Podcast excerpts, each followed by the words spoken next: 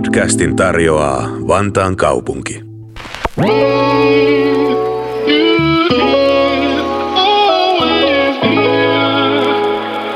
Tekoäly kiehtoo taiteilijoita ympäri maailman ja taiteilijat hyödyntävät tekoälyä taiteen tekemisen välineenä. Esimerkiksi koneoppiminen, neuroverkot ja laskennallinen luovuus mahdollistavat koneen kanssa tai koneen tekemän taiteen. Korvaako tekoäly taiteilijan vai tuoko tekoäly taiteeseen aivan uuden ulottuvuuden? Entä voiko koneen tekemään taiteeseen samaistua tunnetasolla? Minkälaisia eettisiä, juridisia ja tekijänoikeudellisia kysymyksiä tekoälyn kehitys tuo mukanaan taidealalle? Tämä on Kulttuuri Karonkka podcast, jossa pohditaan kulttuurin ajankohtaisia asioita ja sitä, mitä lähitulevaisuus tuo tullessaan. Mä olen Riikka Kampara ja tämän ohjelman juontaa kanssani kollegani kulttuurituottaja Tuomas Hulkkonen. Moikka Tuomas. No moi. Ja Vantaan kaupungin kulttuurituottajia ollaan molemmat. Meillä on tässä lähetyksessä vieraana tänään tutkijatohtori Riina Lundman sekä mediataiteilija Jukka Hautamäki. Tervetuloa mukaan. Kiitos. Kiitos. No Riina, sähän oot siis, äh, siis tota, Turun yliopiston tutkijatohtori maantieteen osastolta. Oot aiemmin tehnyt muun muassa tutkimusta kaupunkitaiteesta, leikistä ja luovasta maantieteestä. Ja nyt tällä hetkellä sä tutkit luovuuden, taiteen ja tekoälyn kytköksiä koneensäätiön rahoittamassa luovuustekoälyn ajalla luotai-hankkeessa. Kerro vähän tästä hankkeesta, millainen se on? No joo, meillä tota on, on nelivuotinen hanke, missä nimensä mukaisesti tutkitaan luovuutta tekoälyn ajalla. Ja meitä kiinnostaa, miten juurikin tekoälyä käyttävät taiteilijat ja toisaalta myös tekoälyä kehittävät tutkijat työskentelevät sen tekoälyn kanssa yhdessä ja millaiseksi se luova prosessi muokkautuu siinä, kun on tällainen uusi ei-ihmismäinen tekijä ja toimija mukana tässä prosessissa. Meillä on tänään studiossa myös mediataiteilija Jukka Hautamäki. Sä oot Jukka työskennellyt monimediallisesti tekoäly, liikkuvan kuvan, äänen ja valon parissa ja tutkit tila-ajallisten installaatioiden kautta ihmisen, teknologian, yhteiskunnan ja evoluution välisiä suhteita. Syksyllä sulta on tulossa tekoälyllä toteutettuja teoksia Joensuun taidemuseon ihmiskuvia näyttelyn yhteyteen. Kuulostaa tosi kiinnostavalta. Kerro vähän, millä tavalla sä teet taidetta tekoälyn kanssa. Joo, eli tota, tällä hetkellä tosiaan se, tai, tai se prosessi on, on ollut pitkälti tosiaan visuaalista. Oikeastaan ihan sitä alusta saakka, kun olen alkanut syksyllä 2018 tota, vähän sattuman kautta työskenteleen, työskenteleen näiden tekoälyalgoritmien parissa. Ja se johdatus oikeastaan tuli siitä, että löysin, löysin osittain sattumalta, niin mä löysin Facebookista tuota semmoisen neuroverkot ja luova toimintaryhmän, mitä ylläpitää Hannu Töyrylä, mikä on suomalaisen tekoälytaiteen pioneeria, visuaalisen tekoälytaiteen. Ja tota, ähm, sitten me tavattiin Hannun kanssa tuolla Emma-museolla, kun siellä oli yksi kollega luennoimassa ja tuota, sitten Hannulta mä saan oikeastaan ne tekniset eväät, niin lähtee liikkeelle. Ja kuvien parissa mä oon oikeastaan tosiaan työskennellyt, työskennellyt niin alusta asti. Ja tuota, tällä hetkellä tosiaan sitten toista vuotta pitkälti just tämän covidin ajanjakson aikana, niin olen sitten niin koneen apurahalla työskennellyt. Ja tuota, tosiaan sinne Joensuuhun on tulossa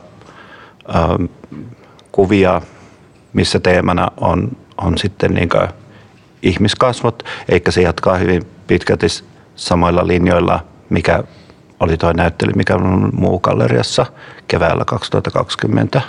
Kyllä, ja tähänkin oikein voikin tarttua suoraan, että voidaan puhua hetki oikeastaan tästä luovuudesta ja mitä se voisi tarkoittaa taiteen ja tekoälyn kannalta. Eli siis vahvaa tekoälyhän ei ole vielä luotu, eli sellaista, joka pystyisi ajattelemaan itsenäisesti tai ole tietoinen samalla tavalla kuin ihminen on. Niin millä tavoin tekoäly on siis luova ja pystyykö se tuottamaan jotain uutta omaperäistä taidetta? No tota, jos mä mietin tätä meidän hanketta, siis me ollaan tosiaan haastateltu taiteilijoita ja tutkijoita ja kysyi tätä kysymystä heiltäkin, että onko heidän mielestään tekoäly luova. Ja se nyt ei loppujen lopuksi ainakaan taiteilijoiden näkökulmasta ollut ehkä se relevantti kysymys. Eli että aika jakautu tasaisesti se, että onko tekoäly itsessään luova vai ei. Totta kai sitten ehkä tutkijat pyrkivät kehittämään jotain luova, luovaa konetta, mutta me nyt ollaan esimerkiksi meidän hankkeessa päädytty tällaiseen hypoteesiin ja myös tulokseen, että, että siis loppujen lopuksi on se taiteilija ja tekoäly yhdessä, jotka ovat siis luovia.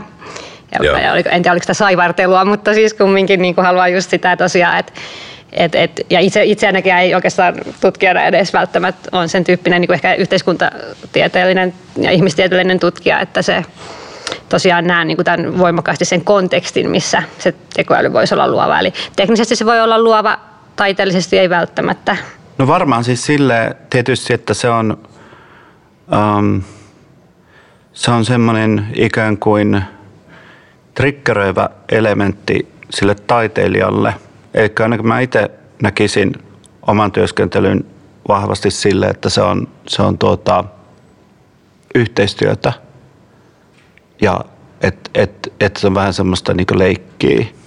Koskaan ei voi ikään kuin olla ihan varma, että mitä sieltä niin tulee, vaikka, vaikka ne algoritmit on tuttuja ja sille, että tämä tekisi tätä ja tämä tekisi tätä, mutta ne yhdistelmät voi aina sitten olla kuitenkin sille tuottaa semmoisia kaikenlaisia yllätyksiä. Niin varmaan se, jos ajatellaan sitä yksi yhteen, että työskentelee työskentelee niin omassa, omassa kammiossaan, niin se on sitä leikkiä. Ja semmoista ehkä myös semmoista, että se vaatii sitä niin fokus, fokusoitumista siihen, että se on silleen niin kuin voi ajatella, että se on tut, hyvin tutkimuksellista se prosessi. Ja sitten äh, toinen on ehkä semmoinen kollektiivinen luovuus, mikä tulee sen kautta, että jos on, julkaistaan joku uusi vaikka ö, Esimerkiksi joku ohjelmoitu tämmöinen koulutettu malli, niin kuin nyt on ollut aika, aika kovassa hu- huudossa, niin tämä clip, clip kirjoitetaan c mitä sitten, minkä pohjalle, clip ja dalle, minkä pohjalle on sitten useat eri tutkijat sitten niin tehnyt koodia – ja tuota erilaisia sitten semmoisia, mitä pystyy ihan netissä kokeilemaan vaikka Google Colabin kautta, että tuot, tuottaa kuvia. Eli siinä on ideana, että tekstiprompteilla pystyy tuottamaan kuvia. Eli voi kertoa vaikka, että maalaa pallo Van Goghin tyyliin ja sitten se ohjelma maalaa, maalaa pallon Van Goghin tyyliin. Ja mikä sitten tietysti kiinnostavampaa, mitä mä itse kokeillut aika paljon, on siis, siis semmoisia, että no maalaa pallo Van Goghin, Kesanen ja Picasson tyyliin. Eli mm. silloin se fuusioi ne kolme eri tyyliä yhteen. ja se tosiaan, tosiaan tekee sen mikä on tosi, tosi hurjaa. Ja sitten monesti, monesti kun on tehnyt niitä kokeiluita, niin on tietysti ajatellut sille, että, että olisi, olisi sikamakeita, jos joku paskia, että olisi nyt tässä ja näkisi, että mitä mä teen sille, että, että, että hänen, hänen taiteensa ikään kuin lähtee sitten ihan jollekin uusille leveleille niin tämän voisi sitä ajatella, että se on tietynlaista remiksausta niin, kiinni. Niin. kiinni. Voisiko ajatella, että on semmoista koneen tuottamaa uutta estetiikkaa tai vähän niin kuin, ollaanko menossa uudenlaiseen taidemuotoon? No joo, äh, Var, varmasti, varmasti siinä on tietysti, se, siinä, sitä, siinä estetiikassa on semmoista, siinä on niin jotenkin vanha, vanhaa ja uutta ja, ja tietysti sitten myös semmoista niin määrittelemätöntä. Ja sitten tietysti esteti, estetiikka on paljon semmoista, että onko se nyt sitten niin kuin, se ei oikeastaan enää ehkä kulje sillä välttämättä sillä akselilla, että onko se hyvää vai huonoa, vaan se on vaan uutta. Ollaan jossain semmoisessa uuden, uuden omi, omi, omituisessa prosessissa, missä myös tietenkin sitten se teos, että mi, missä teos kulkee, mikä on teos, niin se on tosi se myös, että onko se teos enemmän se, että kollektiivisesti tutkitaan jotain algoritmia, että mitä sillä, mitä sillä voi tehdä ja sitten jaetaan. Aika paljon taiteilijat käyttää, taiteilijat ja tutkijat käyttää Twitteriä alustana, että siellä jaetaan niitä, mikä on myös kiinnostavaa sille, että äh, vähän silleen, tai miten se sanoisi toisinpäin, että siinä vaiheessa, kun ne teokset on museossa, niin ne on, ne on jo pitkään ollut niin kuin, tavallaan ne esivaiheet nähtävillä niin sosiaalisessa mediassa. Mm. Ja sitten se myös se kynnys siihen jakamiseen, mikä on osa sitä luovuutta, koska se on se kollektiivinen prosessi, mikä siinä on käynnissä. Ja jotenkin tuossa on kiehtovaa, kun tämä prosessi tässä tulee ja uusia ja vanha, eli kumminkin se kaikki vaatii sen kaiken työn siitä ja, ja, ja länsimaisen ja muun kulttuurihistoriaan ja juuri nämä suuret taiteilijat, joiden työtä käytetään useasti niin kuin datana, niin että se lähtee jostain sieltä saakka jo ja tulee ne koodaajat ja muut tutkijat ja taiteilijat yhteen. Ja sitten varsinkin vielä tekoälyavulla pystyy sitten ne teokset olemaan tällaisia interaktiivisia. Eli siellä museossakin vielä ehkä se sitten se katsoja voi jollain tapaa interaktiivisesti olla mukana siihen, että se teos muokkautuu vielä niin kuin sen jälkeen, kun se on tavallaan taiteilija päästänyt sen käsistään. Että, että, tota, että, se on myös, mikä mä näen, että tekoäly tuo siihen niin kuin lisää, lisää että, mutta ei kumminkaan yksin, eli se vaatii jotenkin aina sen kontekstin ja historian ja tulevaisuuden ja ihmisen. Niin, e- ehkä vielä tuosta, mitä Riina sanoi, niin niin jatkaisi justissa sitä, koskee sitä klippiä, että se klipin, klipin omituisuus on, tai se, ehkä se ehkä jossain määrin myös se pelottavuus on siis siinä, että se koulutusaineisto, mitä sinne on syötetty, on siis käytännössä uh, about kaikki. Siis, siis ei, ei nyt kaikki kaikki, mutta siis silleen niin hyvin pitkälti sitä niin kulttuurihistoria, visuaalisen kulttuuri kulttuurihistoriaa. Ja se, ne, esimerkiksi sulle mä näytin sen just eilen laitoin Twitterissä se Twitter-linkin mm. siitä, että joku oli vaan ottanut jotain semmoisia tekstejä, nyt ei muisteta, että mikä se oli, mutta se oli ottanut vaan tekstejä ja se oli vaan kokeillut siis yhtä semmoista, se oli itse asiassa toi Big, Bigcanin, äh, siis toi clip-versio, että miss, missä pystytään prompteilla kokeilemaan siis, että miten sieltä saadaan niin otettu sieltä syöväreistä niin kamaa ulos. Niin se oli vaan kokeillut semmoisia tekstipätkiä, jonkun kirjailijan tai joku semmoinen, että mitä sieltä tulee. Ja ne tulokset oli ihan tosi hämmentäviä. No siis mm. semmoisia, niin ne synteesit on siis sille, sitä on vähän vaikea selittää. Ne on siis silleen niin kuin, se on joku semmoinen tavallaan niin maailma jostain, mikä tavallaan on tuttu, mutta tavallaan se on kuitenkin maailma, mitä ei tietyllä tapaa ei ole olemassa. Hmm. Elikkä, ja siinä, siinä mielessä se liittyy, mä oon itse miettinyt sitä, että se liittyy tosi paljon niin uniin, koska unien maailma, unien logiikka on, on maailma, mikä tulee meidän tietysti päästä, meidän kokemuksista, mutta silti se uni, unien maailma on semmoinen, äh, missä kaikki on vapaata. Siellä ei ole, voi lentää, kaikki asiat voi tapahtua ihan. Et, mm. Ja silleen tietysti myöskin ehkä li, vahva linkki niin surrealismiin. Mm. Eli jos mä sanoisin, että, että, että, jee, että näkisipä Basquiat, niin sitten mä vielä enemmän sanoisin, että no näkisipä Dali. Se, mm. se olisi varmaan ihan liekeissä, eikö silleen? Mm. Mm. Miten se niin ihan käytännössä tapahtuu, se luominen sitten tekoälyn kanssa? Huikea edistysaskel on, on nimenomaan siinä, että tota, aiemmin on ollut myös niin tämmöisiä, että voi syöttää tekstiä ja sitten tulee jotain kuvia, mutta se on ollut hyvin semmoista niin alkeellista. Eli tota, että jos kirjoittaa vaikka, että he, hevonen, niin sit se, se tulee kuva, mutta ei se välttämättä niin hirveästi se on hyvin, hyvin sille epämääräisesti muistuttaa hevosta. Niin tuossa mm. on menty silleen niin kuin, ähm, niin siinä tekstin ja kuvan suhteessa niin ihan, ihan johonkin toiseen semmoiseen niin ääri, ääriluokkaan. Ja no tietenkin sille, että mitä voi, mitä voi syöttää.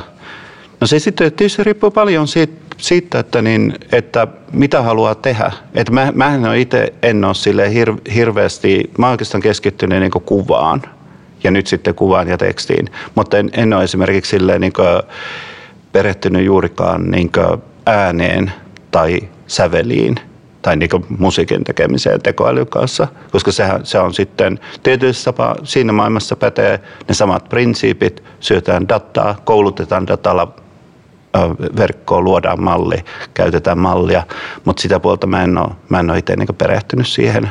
Joo, mä tulee just mieleen nyt muita esimerkkejä, mihin on, on käytetty maailmalla ja sitten myös täällä Suomessa ihan niin, että, että vaikka niin kuin, ää, tanssikoreografeja on suunniteltu, miten laitetaan niin kuin tämmöinen tikkuukka tanssimaan ja sitten tekoälyn avulla ja sitten saa tanssikoreografiaa.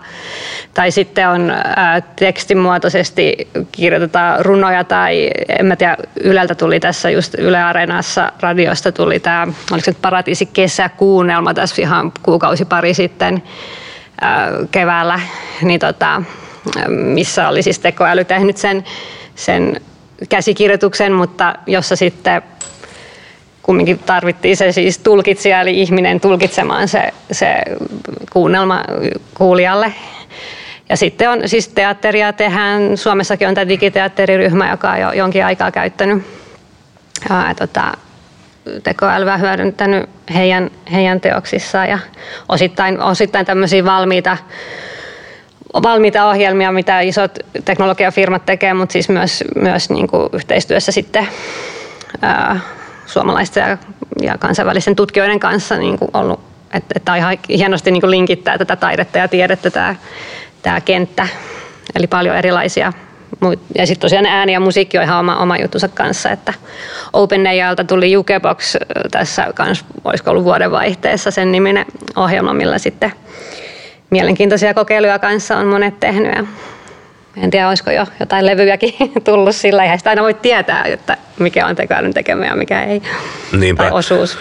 Jos puhutaan nyt siis puhtaasti tekoälyn tekemästä taiteesta, niin mistä se oikein voi niinku kertoa? Et tekoälyllähän ei ole kuitenkaan inhimillisiä tunteita tai, tai kehoa niinku ihmiselle, joka tuntisi ja kokisi maailmaa. Mistä se voi niinku kertoa tekoälyn tekemä taide? Niin siis mitään auto, automatisointiahan ei vielä ole että o, ehkä onneksi, eli se on niin päivänselvää. Itse asiassa nyt, nythän on jo niin GPT-3, eli siis tämä OpenAIin kehittämä teksti, tekstimalli, niin viimeisin versio seuraava odotellessa, niin tähän jo kykenee siis tuottaa koodia, että se kirjoittaa niin tekoälykoodia kuvauksen pohjalta. Hyvin alkeellista tosi, mutta silti. silti. Ja tota, mutta se ei ole siis vielä niin automatisoitu se prosessi. Eli ihmistä tarvitaan, ihminen on siellä mukana. Yksi semmoinen, mikä, mikä menee vähän ohi tuosta vastauksesta tai kysymyksestä, niin mä itse asiassa eilen luin tota, semmoista aika tuoretta kirjaa, missä oli teosesimerkki tämmöisestä taiteesta, mitä oikeastaan ei ole edes tarkoitettu ihmiselle, vaan se on tarkoitettu tekoälylle. Eli siis ne symbolit, mitä siinä teoksessa on ja tämmöiset tekstit ja data, mitä sä pystyt niin absorboimaan siitä teoksesta, niin se määrä on niin valtava, että ihminen ei kykene niin kuin, ähm, hahmottaa sitä. Eikä sen, sen teoksen idea on, että se on ähm, taidetta tulevaisuuden tekoälylle – mikä, mikä siis on siis ihan, ihan hauska idea sekin. Jos, jos sitten ajatellaan niin tämmöistä ny, nykyistä taidetta, niin kyllä se varmaan se jotkut semmoiset äh, äh, draaman kaaren alkeet on niin syötetty jo siellä lapsuusvaiheessa ihmisille, että se, että se mitä sitten niin kuin, ihmiskatsoja kaipaa, kun se menee jonnekin katsomaan taidetta, niin on, että se haluaa niitä tiettyjä tuttuja elementtejä. Ja se, se myös voi olla se, minkä takia mä tiedän, tiedän siis sen itse, että osa ihmisistä kokee just äh, tekoälyavusteisen taiteen vähän äh, sille vieraana, ehkä juuri siitä syystä, koska siinä välttämättä ei ole sitä, siitä puuttuu ne tietyt elementit. Mm. Joo, jos mä mietin sitä paratiisikesäkuunnelmaakin, niin olisi se aika ehkä puuduttava, jos lukisi vaan sen tota, käsikirjoituksen, mikä siinä oli.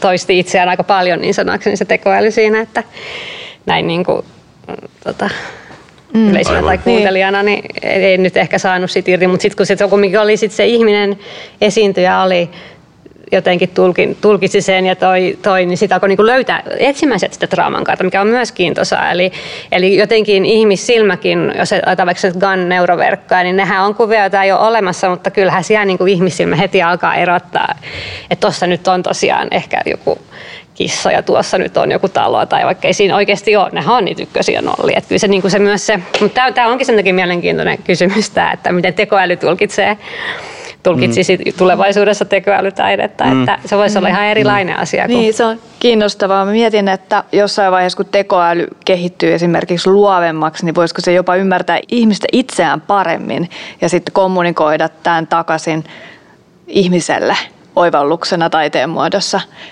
Mitä te olette siitä mieltä? Niin, siis lähinnähän tavallaan se ihmisen ymmärtäminen toistaiseksi on tapahtunut just tämän niin massadatan kautta, mistä tietysti joku Kiina on niin ehkä karmeampia esimerkkejä. Eli tuota, ää, iso, isojen niin käyttäytymisaineistojen pohjalta, on se sitten ostokäyttäytymistä tai ää, kulkemista kaupunkitilassa tai jotain muuta, niin sen pohjalta tietysti voidaan tehdä niin kaikenlaista ennakointia, mutta sillä ei tietysti ole mitään tekemistä sen niin psykologisen ihmistuntemuksen kanssa. Se, että miksi, miksi minä olen minä ja miten, miten tuota toista ihmistä nyt voisi ymmärtää.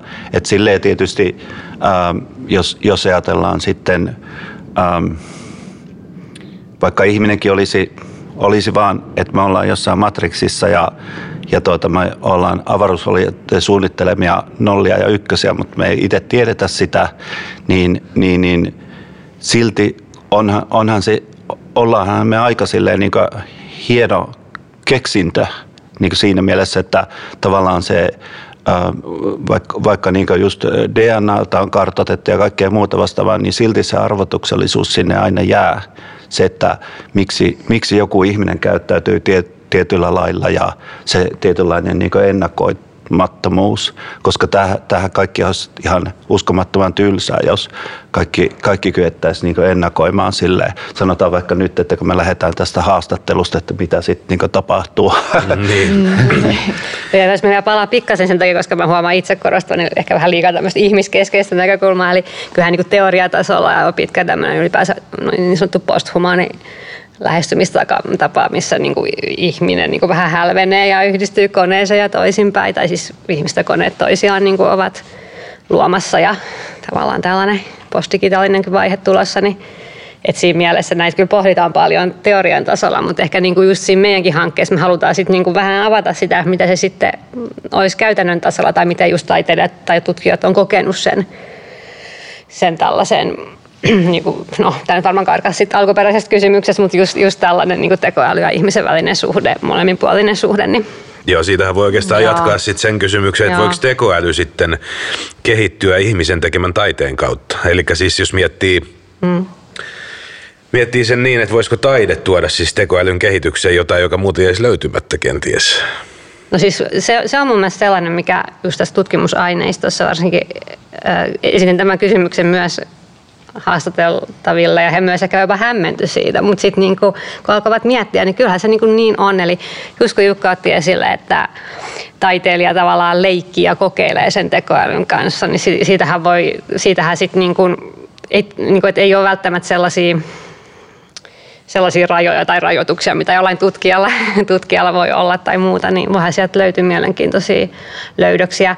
Ja toinen, mihin me ehkä palataan myöhemmin muutenkin tässä keskustelussa, niin on tämä, että et, et, et taiteen kautta tekoäly kehittämiseen, ei nyt ehkä tekoäly itsessään, mutta tekoälyn kehittäjille niin nämä eettiset kysymykset on sellainen, mitä kanssa taiteen kautta paljon käsitellään ja pitäisi käsitellä. Tuosta päästäänkin siihen, että taiteilijat ja teknologiayritykset kehittää jo yhdessä erilaisia mm. välineitä taiteen tekemiseen. Muun muassa Google Arts and Culture Lab on kehitellyt taiteilijoiden kanssa välineitä, joita taiteilijat voi käyttää teostensa kehittämiseen ja luoda yhdessä vaikka just niitä koreografioita, mistä sä mm. Riina mainitsitkin. Niin mitäs muita tapoja on, miten taiteilijat voi käyttää tekoälyä teosten suunnittelussa? Joo, siis ihan varmasti en mä usko, että siinä mitään, niin kuin, ole mitään niin rajo, rajoja että missä, missä ei voisi käyttää, käyttää. Että kyllähän varmasti niin ihan mihin, mihin tahansa taidemuotoon niin voi ammentaa uutta, on se sitten justisa, on se sitten tekstipohjasta tai on se sitten datapohjasta, niin näitä just tanssissa aika paljon. Tanssissa muutenkin aika paljon sitä selkeästi semmoinen hirveän, hirveän semmoinen avo, jotenkin avoimet ovet niin uuden teknologian hyödyntämiselle ja käyttämiselle. Ja, tuota, ähm, ja sitten äh, mutta ehkä semmoinen semmoinen tuota, yksi ajatus, ajatus justiinsa, mikä tuota, mitä mä yhdellä luennolla niin tuota, jo herättelinkin sitä kysymystä, niin on ehkä se, että mitä todennäköisemmin kun aikaa kuluu, niin me tullaan niin sen tilanteen eteen, että me tavallaan joudutaan niin määrittelemään ihan uusiksi myös kysymykset siitä, että mitä tarkoittaa taiteilijuus, mitä, mitä taide tarkoittaa. Koska nyt, nythän me ollaan tietyllä tapaa eletty semmoisessa hyvin, hyvin niin semmoisessa turvallisessa vaiheessa koko viime vuosisadan läpi, missä on hyvin, hyvin tämmöinen tietyllä tapaa selkeä niin esittämisen formaatti esimerkiksi kuvataiteessa, että, se, että sitä taidetta esitetään museoissa. Mutta se on niin päivän selvää, että, että se, se ää, traditio tulee katkeamaan ja siihen tulee niin kuin, äm, uusia esittämisen tapoja, joissa muse, museot joutuu myös ja ovatkin jo lähteneet niin ponnistelemaan sen, sen digitalisaation mukana, että miten, miten he pysyvät mukana, miten he voivat myös perustella sen oman olema, olemassaolonsa merkityksen. Ja, ja tota, Ähm, mä näkisin sen eri, erittäin hyvänä kehityksenä, koska se tulee myös tarkoittaa sitä, että taiteesta tulee todennäköisesti yhteiskunnallisesti paljon merkittävämpää. Millä se tarkoittaa? Se voi tarkoittaa esimerkiksi taiteen rahoituksen kannalta niin hirveän hyviä asioita. Ja nythän on niin korona-aikaa hirveästi puhuttu myös niin kulttuurin merkityksestä, että mikä merkitys kulttuurilla on yhteiskunnalle, miksi sitä pitäisi rahoittaa ja tämmöistä. Niin Mä itse näen semmoisen jonkun tietynlaisen semmoisen niin tavallaan hyvän arkipäiväistymisen, joka, joka siis tarkoittaa sitä, että, että se taide, taide ikään kuin laskeutuu, laskeutuu se, on, se on jo laskeutunut, se on, koska se on meidän älypuhelimissa. Se on osa meitä, se on osa meidän arkipäivää. Ihmiset ei välttämättä vaan tiedosta sitä myöskään. Niin. niin on yksi on just se, että taide tai luovuus siinä mielessä demokratisoituu, että jos aikaisemmin jollain on joku luova idea, mutta ei ehkä taitoa tehdä tai toteuttaa sitä, niin sitten sanot sille sun älypuhelimelle just tämän, että piirräpä nyt se omena Van Goghin ja Picasson tyyliin. Eli siinä mielessä niin kuin, sit kun nämä tämmöiset muuttuu vielä käyttäjäystävällisemmiksi, nämä tällaiset appit ja tällaiset ohjelmat, niin tota, sitten tietysti joo, päästään takaisin kysymykseen, mitä, sit, mitä tapahtuu taiteilijalle ja näin. Ja yksi, mikä mä vielä nostaisin tähän tematiikkaan liittyen, on siis nämä että mitä vaikka nyt taiteillekin tapahtuu, mutta siis tämä, niin kuin, nämä NFT ja nämä ketjulohko, mitkä liian onkaan, siis tällaiset kryptovaluutta, kryptotaidekaupat, mistä tota, varmasti voi paljon vääntää, mutta se tuo kumminkin siis ihan kans uuden taas yleisön ja niin kuin, kohteen. Et ehkä sitä ei tarvitsekaan viedä teosta niin kuin sinne museoon, vaan sitten ne onkin ne markkinat jossain, ihan jossain omassa sfäärissään. Ja sehän on niin kuin, ja tekoäly varmaan itsessään jo jotenkin niitä NFTitä siellä jotenkin pyörittämään tunnesta teknologiaa, mutta siellä, siinä voi olla tätä tekoäly, tekee taidetta tekoälylle ja ostelee NFTillä niitä sitten. Mennään vielä takaisin tähän tota, ihan taiteen tekemiseen, että Melkein mitä tahansa dataa voidaan käyttää materiaalina tekoälyn, tekoälyn kanssa työskennellessä. Esimerkiksi mediataiteilija Refik Anadol on kertonut käyttävänsä dataa niin sanotusti pigmenttinä teoksiinsa, eli se data voi olla vähän niin kuin maalia. Niin hän on kerännyt myös dataa tuulevirtauksista Bostonin lentokentältä ja käyttänyt tätä tietoa Wind of Boston-teoksessaan.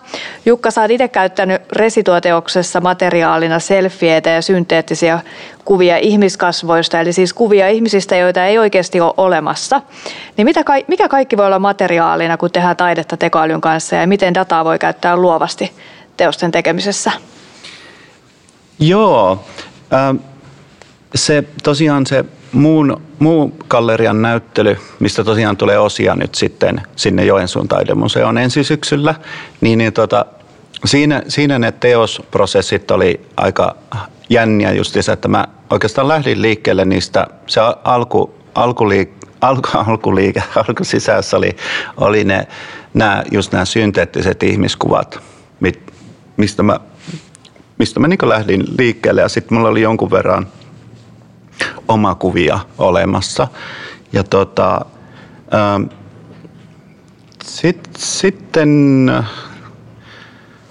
siinä kuukausien työskentelyn myötä sieltä, kun siinä äm, niitä tulos, tuloksena tulevia kuvia sitten kuratoidaan, että mitkä on äh, jollain tapaa itsestä kiinnostavia, mitkä, mitkä jotenkin temaattisesti menee niin samaan, samaan kategoriaan, mitkä voisi olla kiinnostavia koulutuskuvina, koska se on myös oma kategoria. Eli kuva, mikä välttämättä ei ole teo, te, päädy teokseen, mutta se voi olla kiinnostavaa niin lisäkouluttaa sitä mallia.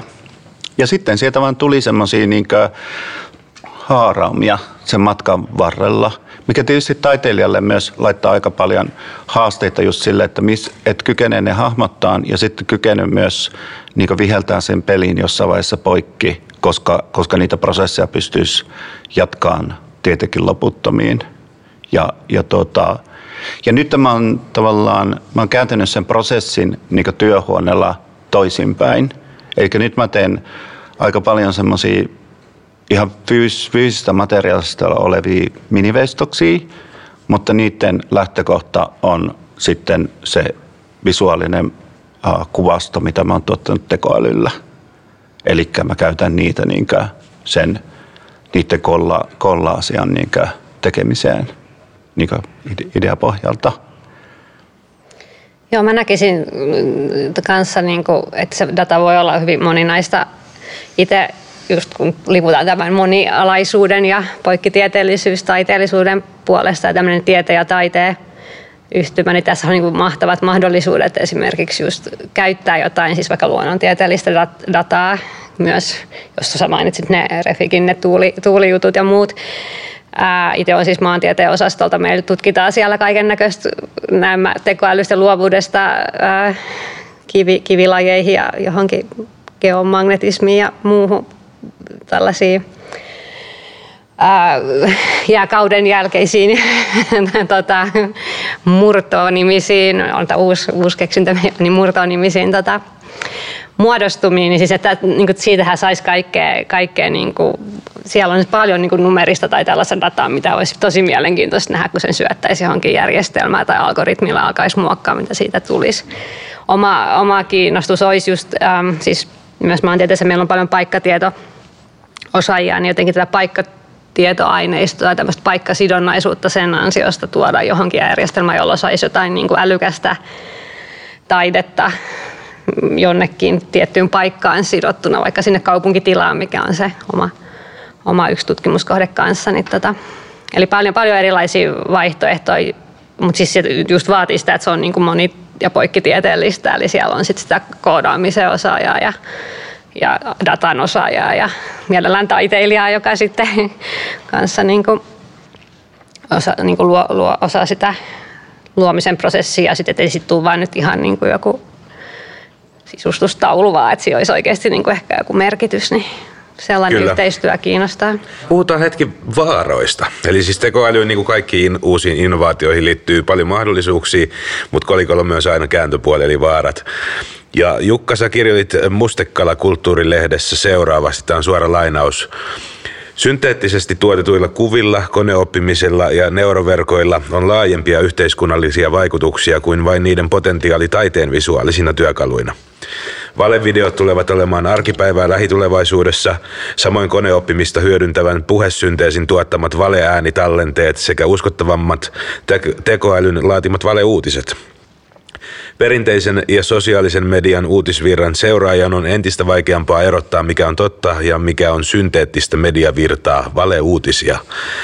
Molemmat voi tähän vastata, eli siis miten ihmiset vois paremmin tunnistaa sen, mikä on totta ja mikä valetta? Tietenkin mitä paremmaksi, paremmaksi ne systeemit kehittyy, niin sitä varmaan sitä hankalemmin, että tuostahan tosiaan kaksi vuotta aikaa tuosta artikkelista, että mä itse asiassa Riinalle just vitseilin sitä, että, että kun se on jo niin antiikkinen, osittain ajatukset. ajatukset. Joo. Joo, joo. Aika mutta, mutta toi, toi lainaus totta kai pitää, on, pitää kyllä ihan hyvin kutinsa, että näitä esimerkkejä löytyy. Nyt on ihan taannoin pari, oli siis tämä MyHeritage ähm, prokkis, missä, mikä aika hyvin levisi, levisi somessa, missä siis näitä he, pystyi herättämään henkiä omia, omia sukulaisia tai ketä tahansa.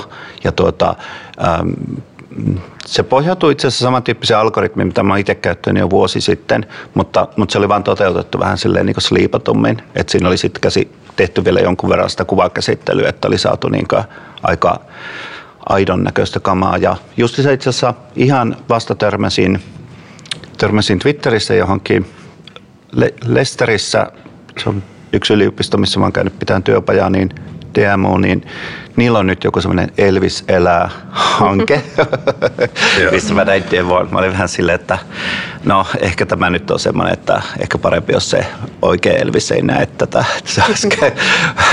mutta mutta tota, mm, joo, näitähän Uh, tulee koko ajan ja, ja tuota, sitten ihmisen on tietysti voi olla hirveän vaikea, vaikka olisi kuinka mediakriittinen, niin sitä, sitä eroa huomata, mutta onneksi siihenkin rientää sitten niin tekoäly paikalle, eli on tämmöinen vasta, vastatekoäly, mikä sitten pyrkii, pyrkii niin tunnistamaan niistä videoista, että onko ne nyt aitoja vai että, että jos siellä vielä, vielä niin löytyy semmoisia analysoitavissa olevia piirteitä, vähän samantapaisia, algoritmeja käytetäänkö, mitä käytetään esimerkiksi siihen, kun pyritään tunnistamaan, että kuka kasvon tunnistus tai, tai pyritään tunnistamaan tämmöisiä niin jotain silmän liikettä tai jotain suun, suun liikkeitä ja tämmöisiä, niin samanlaisilla vertailulla sitten niin kyetään erottaa se, niin se feikkivideo alkuperäisestä. Mutta tietenkin, koska me eletään tässä sosiaalisen median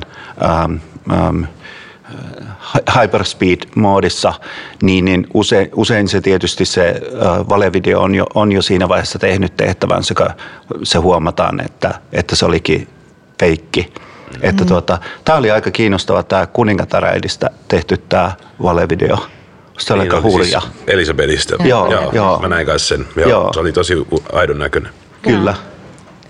Joo, ja toinen on, no yksi tietysti, että periaatteessa tuollaista nyt ehkä, en tiedä nyt just näihin fake feikki tota, kuviin tai videoihin liittyen, mitä se tulee sisältääkö se siihen liittyviä asioita, mutta siis tämmöinen niin sääntely sitten, eli EUltahan nyt on tulos uusi direktiivi näihinkin asioihin liittyen, tekoälyn käyttöön liittyen, mutta että missä sitä voi käyttää tai ei, mutta sitten totta kai toinen asia, että se on EU, että mitä sitten tekee Kiina siinä samalla tai, tai sitten mm. jotkut firmat siellä, koska ne on kumminkin isot teknologiayhtiöt sitten siellä keskenään tai niin kuin piilossa tekevät jotain, että ei se niin kuin sitä poista.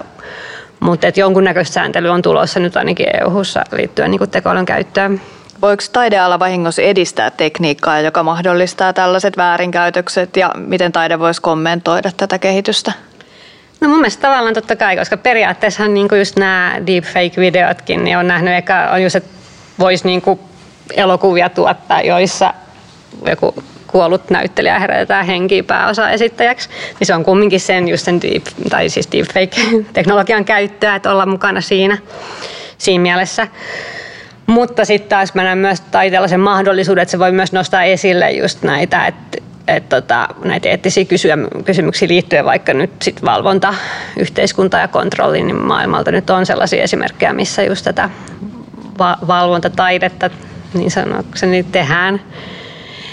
ehkä myös tekoälyä hyödyntämällä, eli siinä onko nyt niin kuin tarkoitus ja keinot, kumpi nyt on ensin, mutta, et, mutta et periaatteessa samojahan työkaluisia sitten käytetään, mutta ehkä sitten sieltä pystyy paljastamaan jotain, jos on oikea asia perehtynyt ja koorin perehtynyt taiteilija niin tuomaan sellaisia asioita esiin. Että et kyllä mä näen, että se olisi vielä pelottavampaa, jos taiteilijat ei olisi mukaan tässä kehityksessä. Eli, eli tota, et, tai, tai jotkut tutkijat, siis tämmöiset yhteiskuntatutkijat, kuten itse on, niin, niin sittenhän se, niin kuin, sittenhän se vasta pelottava skenaario olisi.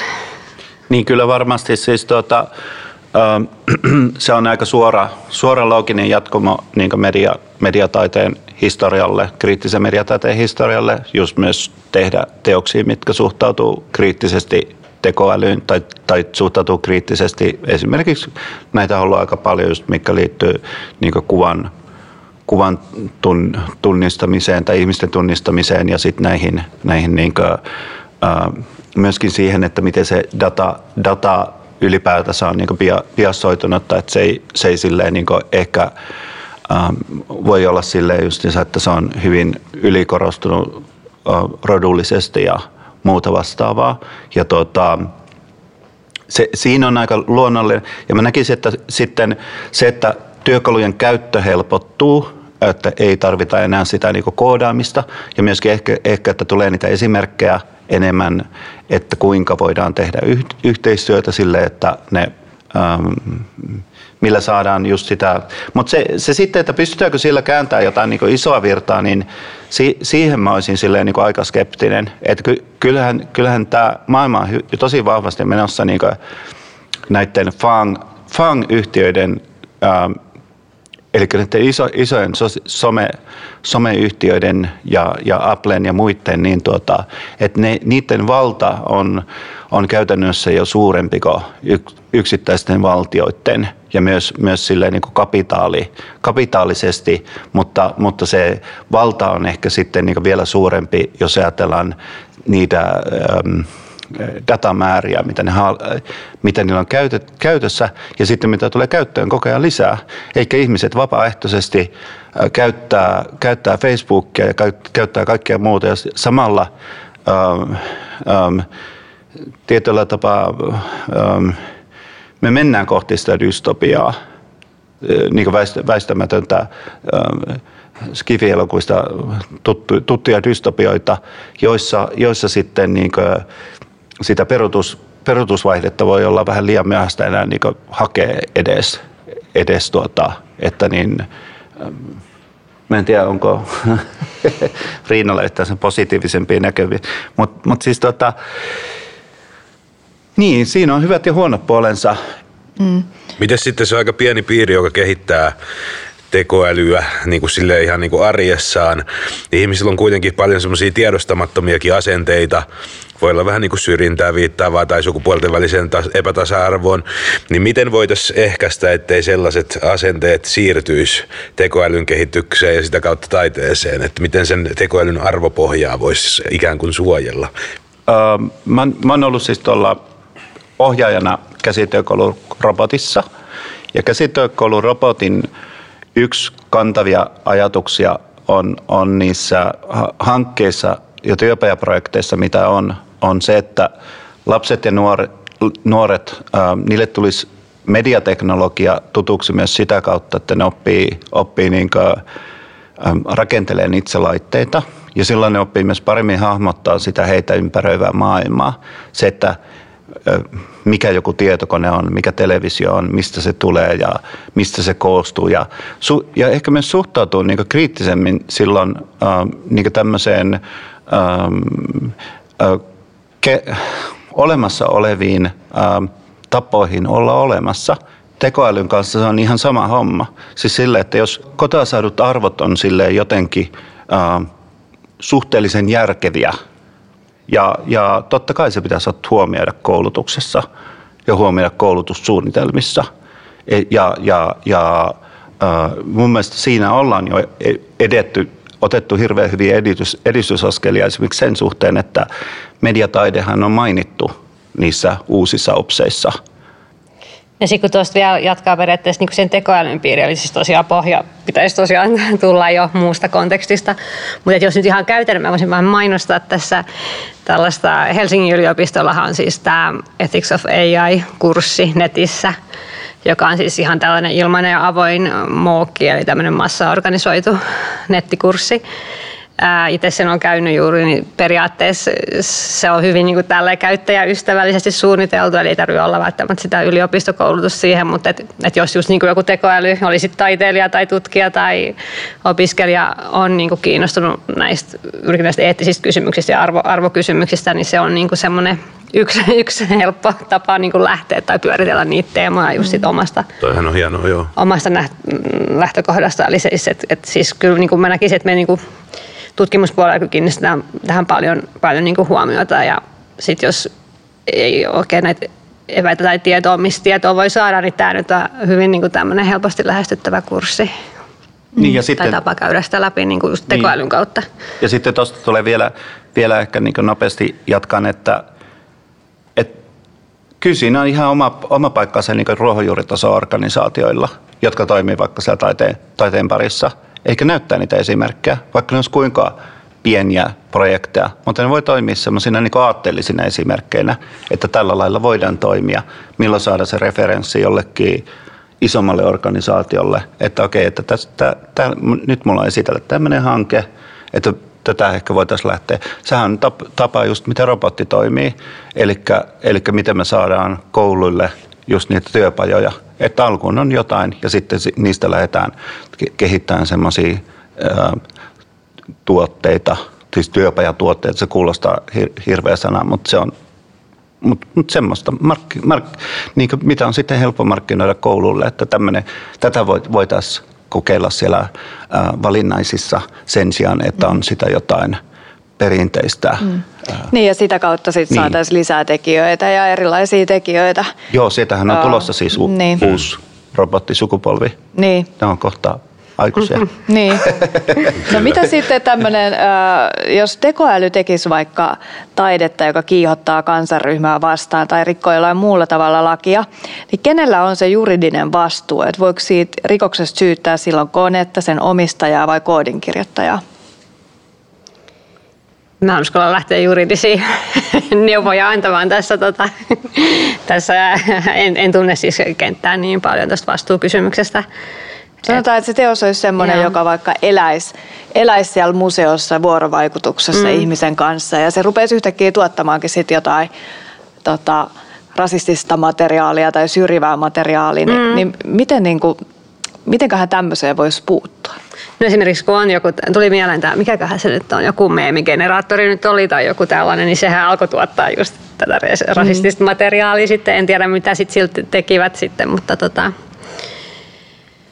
niin mä itse asiassa ajattelin sitä sillä lailla, että, että mä en, mä en niin välttämättä näe sitä minä ongelmana siis, että joku, joku potti tai joku alkaa tuottaa jotain niin ra, rasistista tekst, tekstiä tai kieltä. Siis totta kai se on, ähm, se on siis tuota, sopimatonta, mutta, mutta siis tuota, yleensähän niihin on reagoitu aika nopeasti ja niistä on lähinnä syntynyt siis jotain hauskoja meemejä ja semmoisia ja sitten se softan kehittäjä tai joku niin sulkee sen palvelun. Että tästähän on aika paljon näitä esimerkkejä just, että miten, miten on siis tämmöisiä chattibotteja provosoitu justiinsa tuottaa sitä mm. niin kuin, tuota, ähm, mutta mitä tulee siihen lainsäädäntöön, niin mä luulen, että se, sehän nyt riippuu ihan hirveästi siitä, kans, että missä se tapahtuu. Että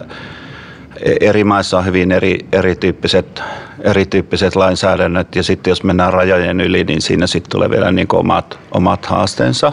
Mutta tietysti se, että sitten kun ne heitetään tuonne leijanien raadeltavaksi, niin eihän välttämättä koskaan voi tietää, että mitä tapahtuu. Ja ihmiset on myös silleen, Tästähän on hirveän kiinnostavia esimerkkejä.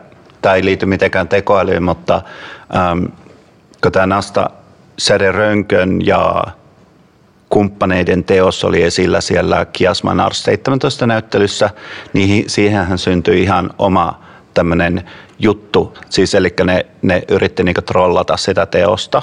Eli se teoshan oli, siis se oli tosi suosittu teos, eli teos oli semmoinen teltta ja ne taiteilijat oli etänä läsnä siellä teltassa.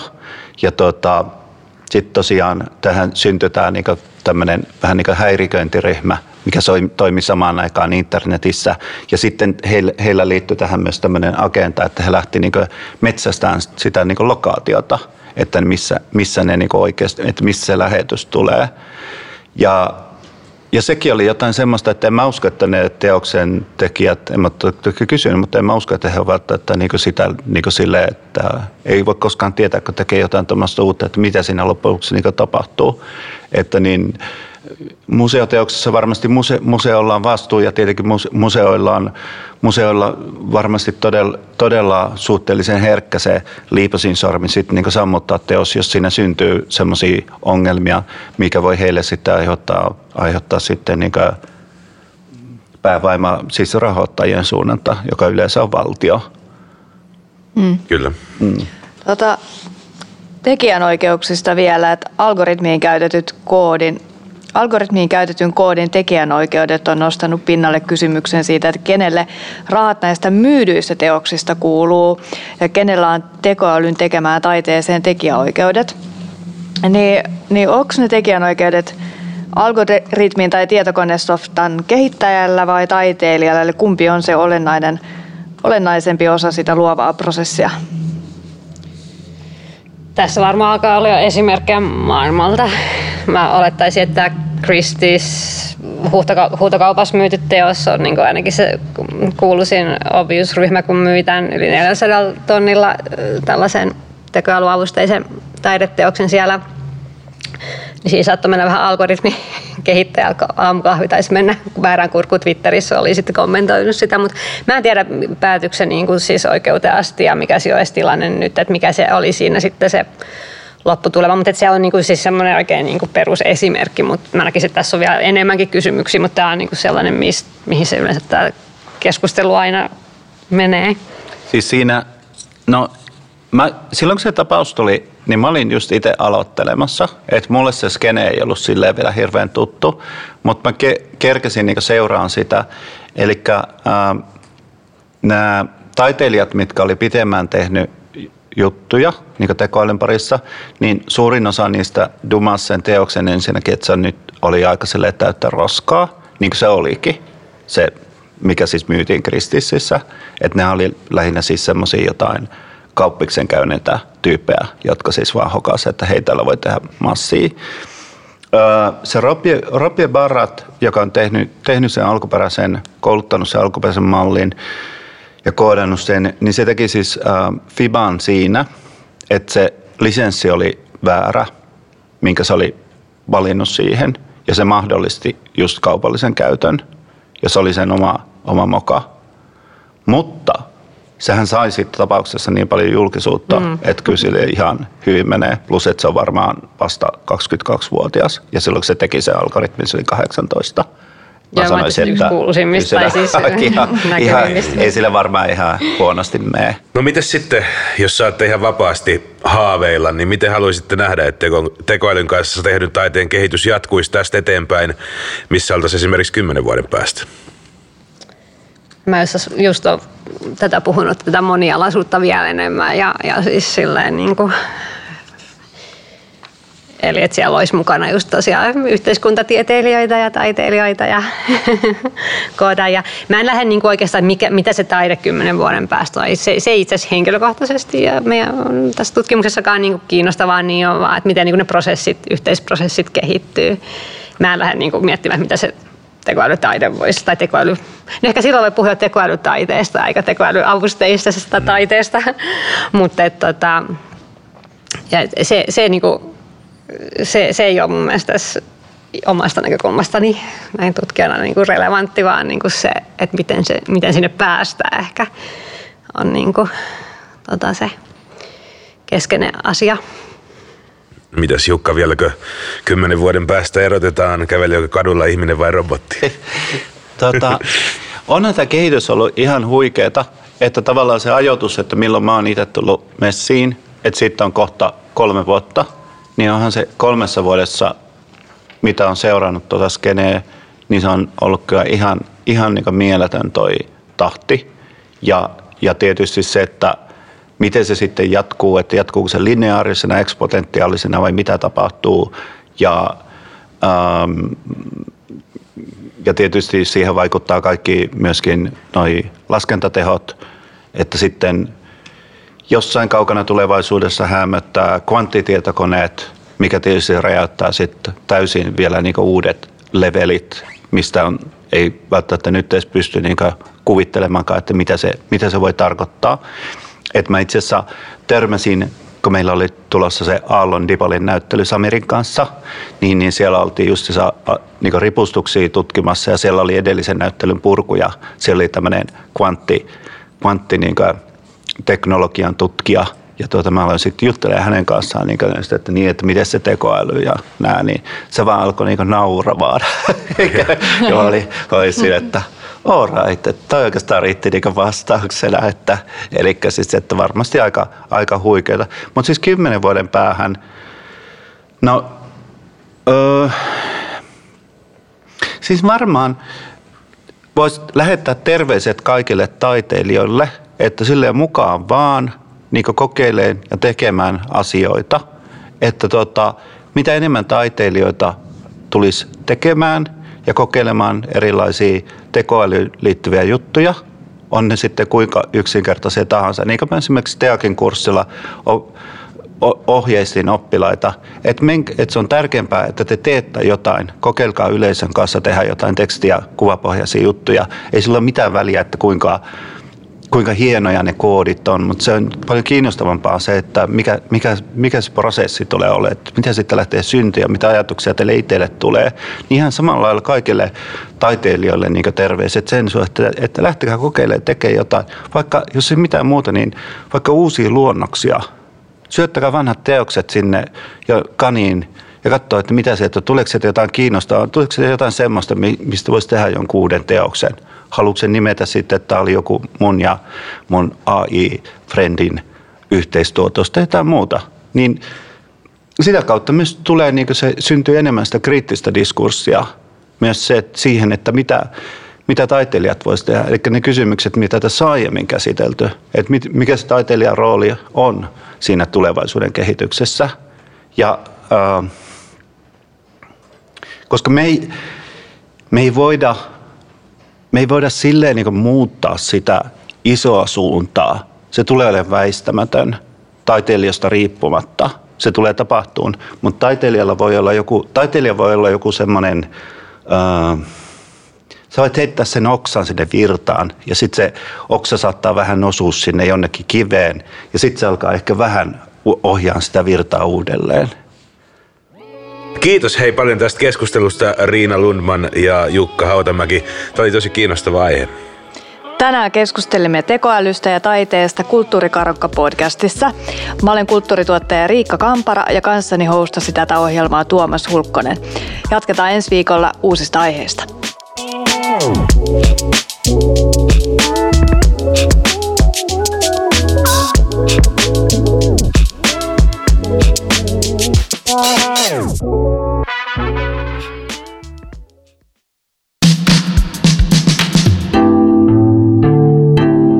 Podcastin tarjoaa Vantaan kaupunki.